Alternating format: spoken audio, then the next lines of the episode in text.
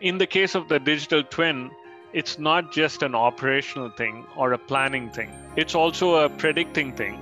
It's not just about predicting a static view of how something might be at a given time, it's also trying to simulate things.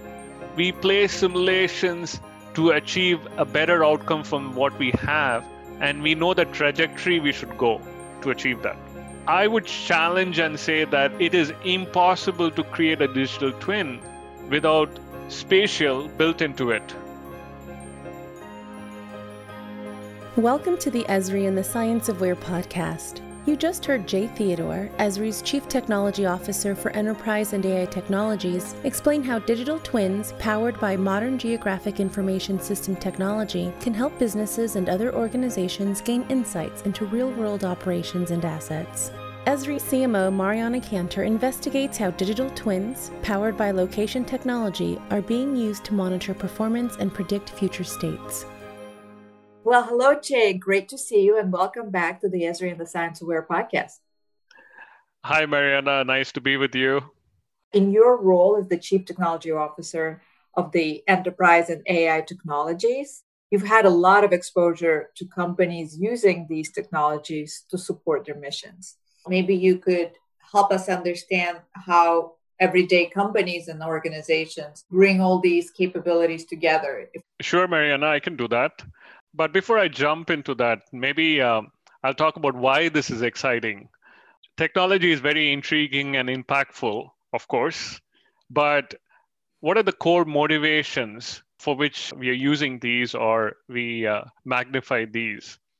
I want to set a baseline about that and why we should care about them itself in the first place.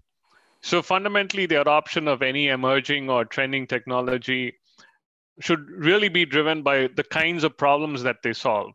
Any successful organization, I would say, is driven to innovate in very meaningful ways, driven by a greater purpose, and they typically improve the quality of life of all kinds on this planet. So, speaking of purpose, organizations very much appreciate when kindness is also factored into the decision making itself. So, that's a kind of reminder I want to have for the rest of the conversation today before we jump deep into the tech itself. What do you mean by kindness in this whole sort of business and organizational management world that we're in? I think 2020 has been a unique year for all of us. We all know that it doesn't matter where you were during this time, you were impacted. And I think the biggest lesson that we probably learned from this is don't take anything for granted. And that includes the human touch that comes into everything that we do, the decisions that we make, and so on. I think prior to 2020, I would say terms like cutthroat competition and trying to just get it was more important than I would say having diverse thought processes, being accountable for the decisions that you made, uh, being transparent about it, and so on, being open. So the common thread that goes through all of this is kindness. That is, you're kind enough to share the answers, you're kind enough to consider, and so on. So I think that needs to seep into the decisions that we make with technology too. As usual, we could take these conversations into 15 different directions. As economies are working to recover from the effects of the pandemic, give us an example of an organization that had to adjust its operations to comply with, like, let's say, restrictions that were placed by the COVID pandemic or some other COVID related disruption where technology came to the rescue, if you will? I think when, we talk about examples, we can think about retail outlets. Uh, I'm not just talking about specific stores, but the entire shopping center, the mall itself. Uh, or we can talk about industrial complexes, office complexes, and so on. And as we went through this pandemic, there was a safety factor who's in there at what time and then if you have to uh, trace based on some outbreak you know having that information it's also the compliance aspect which is given this is the square footage of the place given that this is the ventilation in this place who can be in there at any given time and for what purpose and so on so i would say that this is kind of related to digital twin which was pre 2020, which was mostly about the physical and the natural world that we are in. But we left out a key player in that, in that digital twin creation, which is people. What we saw emerge with 2020 was movement matters, location matters. And of course, we know that people matter, their health matters, uh, their behaviors matter.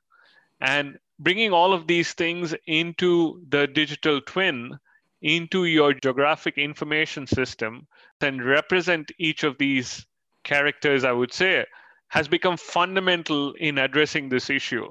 When we talk about digital twin, the simplest way that as humans we can imagine is when I think of a place, an object, a building, I'm constructing the real world in my brain. That's the twin in my head. All we are trying to do is trying to simulate that in a digital way.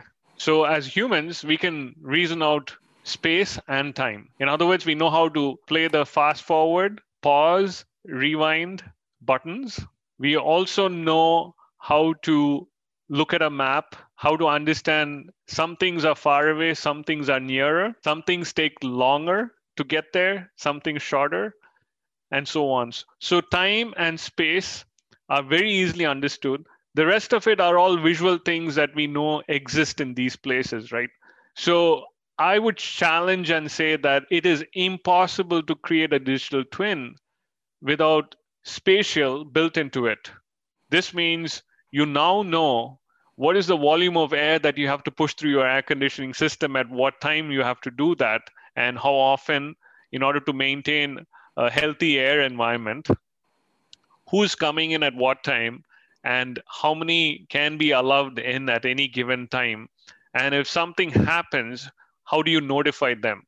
So there's tracing for a purpose where for the health of folks for the compliance reasons and so on, you're trying to build a digital twin. But you can see long-term benefits of this also. I mean, if you look beyond, you know, once we recover, once we are hopefully out of this pandemic pretty soon, then how do you use this kind of information? It can be used for so many other purposes, right? Which is for the fundamental safety of employees to find out how the flow of traffic is within a place and appropriately create a better atmosphere and so on. So there's so much because of this pandemic that we've learned what is important and what is not and how to get it right.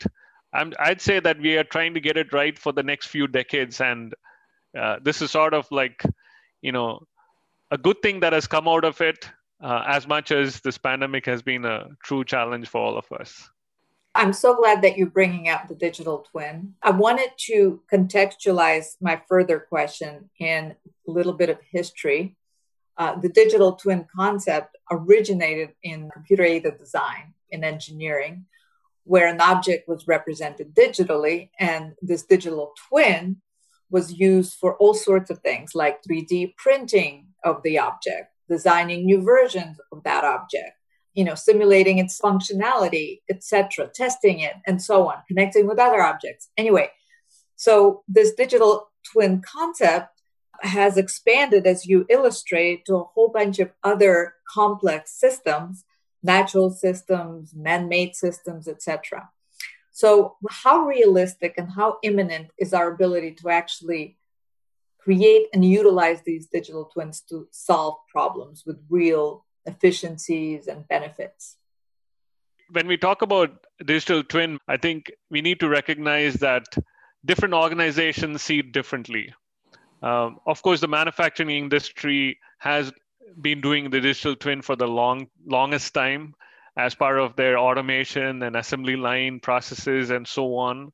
Uh, very process driven, very machinery centric, and so on, where the shop floor and everything is represented.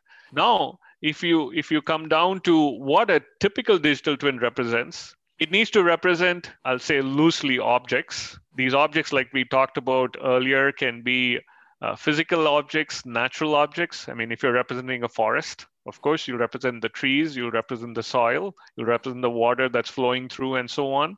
It can represent physical objects like roads buildings and so on it can also represent people playing different roles uh, I'll just call them characters. You know, are they employees? Are they clients?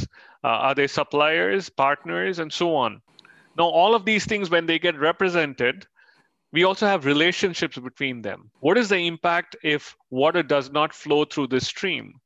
What is the impact if, as part of this supply chain system, something does not arrive on time? Can the store open on time? Is it worthwhile? because you don't have anything you know to sell or you have something to sell so those are all the relationships that get created in that digital twin and then there's the behavior aspect itself you know what happens uh, when the doors open and 100 people like come into a store at the same time you know is that safe or not and so on right so when you fold all these things together you have to study in your digital twin there's a need to study the historic state of things what happened earlier is sometimes going to give you a clue of what will happen in the future or how you can get something done right and better.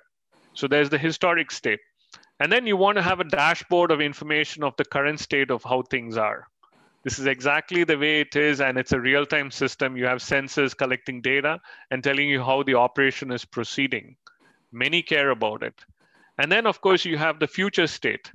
You know, if something happens, or and when I say something happens, it may not just be like a catastrophic something uh, like a pandemic, but it can also be a positive thing. Like if I want to increase productivity or if I want to increase sales, if I want to hire more people and so on, where are the best places to you know have them work and so on. It's also the future state that you're going after. Jay, can you share an example or two that helps us understand the unique benefits of a GIS driven digital twin for organizations and industries? Sure. I think the one that might resonate most with our audience without being industry specific would be representing the digital twin of a downtown area in a city for many purposes. For purposes of how much revenue can it generate, for purposes of city planning itself, the rules and regulations that need to be followed as you make progress and build out, and also to have a live and breathing city where residents and visitors can enjoy the whole place, right? The quality of life itself. So, in all three of these, you need to have a digital twin that represents exactly at a given moment where things are and what is happening. And you need to be able to have a system, a foundational system that keeps a record of everything that happened in the past from the time you started these recordings. And then being able to accommodate and build out the future and present the various plans to various stakeholders. A GIS is designed just for that. GIS is a framework that lets you follow the patterns and practices that have been successfully implemented at scale. A GIS recognizes various roles. A utility worker's role is different from a city manager's role. A GIS is built to address the needs of all of these and more. The other thing about GIS is it builds on top of each other. By that, what do I mean? If you have natural resources coming in as various layers, everything on the surface and below, and then you incorporate all your building information, your city plans, and then you bring in what is inside each of these, like 3D within the buildings, the indoor spaces, the furniture, everything else. And then you have movement information, sensor information, and so on. You're sort of like lighting up this digital twin, so to say. And then once you have like real time systems that are connected to it, it's a live and breathing digital twin in a digital world that represents the city in this case. So anyone can look at and they're not going to look at the 3D version of the system to see whether today is a good day to go shopping. Is the weather good? Instead, it's just going to be possible because it was all accounted for. And the way you want that information, it can be presented the right way. I think an example that's uh, going to be pretty exciting and very interesting in many places is clean energy. What is the impact and what is the plan and how do you achieve what you need to achieve in terms of your goals as far as clean energy is concerned? By clean energy, what I mean is let's take an example of a small city, a modern city, or some city that's trying to modernize. Based on the traffic, the kind of vehicles that are flowing in and out, the parking structures that are there, the kind of outlets that you might want to put for charging stations. Just this, if you just take the clean energy as it relates to transportation, there's so much that could be done in terms of studying the street network, the traffic patterns, the idling patterns in a city. When you're going somewhere and you want to charge with the current technologies, charging a battery the time it takes, let's say you're going on a long travel or something, is quite different from uh, charging in a typical gasoline station, right? So there's behavior that needs to be studied. There's the impact of people and the users and your eventual goal that you're trying to you know go after. So clean energy, I think, is an area where creating a digital twin trying to find out what are the ideal locations for each of these things and how people's behaviors are related you know. Do most people charge and use a charging station when they park their vehicle and they go shopping? And what kind of shopping would they go for and feel comfortable doing this all of those things can be rolled and there's customer behavior there's location there's how many steps so i would say that we have the last mile problem for clean energy which is how do you connect the energy distribution system with the consumer mm-hmm. effectively? All these examples that you gave are of physical environments or realities that we live in that are very dynamic, constantly changing. And the digital representation of these physical environments needs to keep up. So, how real time is real time? it only needs to be as real time as it should be and necessary. I think we shouldn't overdo it. We need to ask ourselves the question because we don't want to flood the system with too much of data that is not used. But then, if you take everything we talked about, the way you look at it from a GIS perspective, from a geographic information system, where these objects have attributes and these objects exist in a place, in a location. They might be moving objects or stationary objects. So either time or space or attributes, at what frequency are they being updated? And what kind of analysis are you planning to do on it is going to dictate the real timeness of each of these things and you mentioned GIS, Geographic Information System, a more popular term that I've seen recently is spatial computing. And in fact, Scientific American, in its predictions of the 10 fastest growing technologies, uh, names spatial computing as one of them. And it says spatial computing is at the heart of the digital twin scene and is the next step in the ongoing convergence between the physical and the digital worlds it digitizes objects and people that connect via a cloud, allows sensors and motors to react to one another and digitally represent the real world. So, what is the role of GIS in this digital twin scene, as the Scientific American calls it? So, to expand on that quote, so if your data has a location, the compute needs to understand that. So you need to have spatial compute. And what is really spatial compute in that aspect? It's all the algorithms that take into account the location and apply it to giving you the answers. So I would say it's like it's very, very deeply rooted in creating a digital twin. And now all we're talking about is whether the digital twin is at the scale of inches or at the scale of miles and so on, right? Just the granularity of it. Is it a digital twin of a city or a block group or a building or within the building itself. Yeah, that's really exciting. And I don't know if I'm taking us off on a tangent, but there's also work being done digitizing people for healthcare purposes and uh, creating virtual patients to do studies with. So I think that digitization is, like you said, all sorts of granularities of our reality from cell level to city level and everything in between. I, I, think that's a very interesting and exciting area. So, the first thing I would say is that in the case of the digital twin, it's not just an operational thing or a planning thing, it's also a predicting thing. And to predict, now, this pandemic is a most extreme form of a disaster, right? But when we talk about digital twin at different scales, we also need to be resilient to change. Not all change is good. So, how can you insert the bad actors or the germs in this case, and then study the resiliency factor of the digital world that you've created without actually doing it in the real world? Now, this could be done in a hospital setting. You know, what if something went wrong, whether it's an equipment malfunction, okay, or it is a human error that occurred in a critical location. How do you then control the safety of everyone in that space and beyond?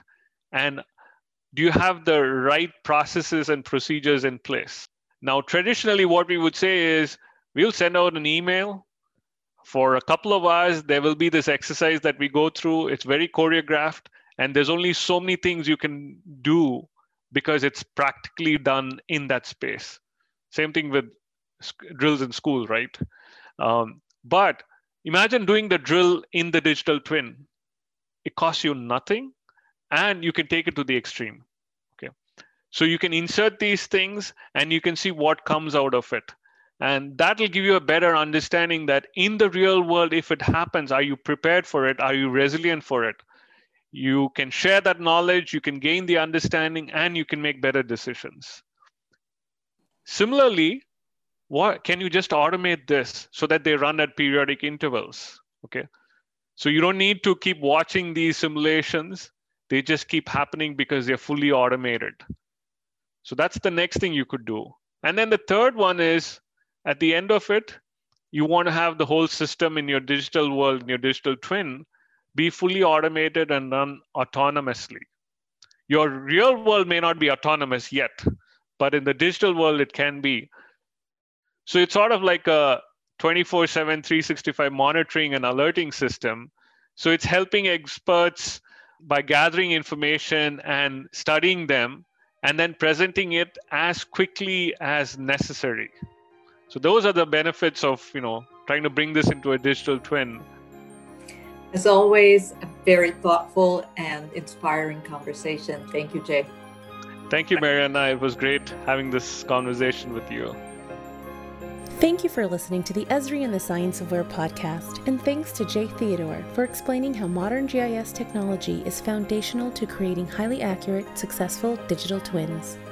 If you liked this episode, please take a moment to rate Esri and the Science of Where podcast on iTunes or wherever you listen to podcasts. To learn more about how location intelligence enables digital transformation and drives growth, visit esri.com forward slash DX.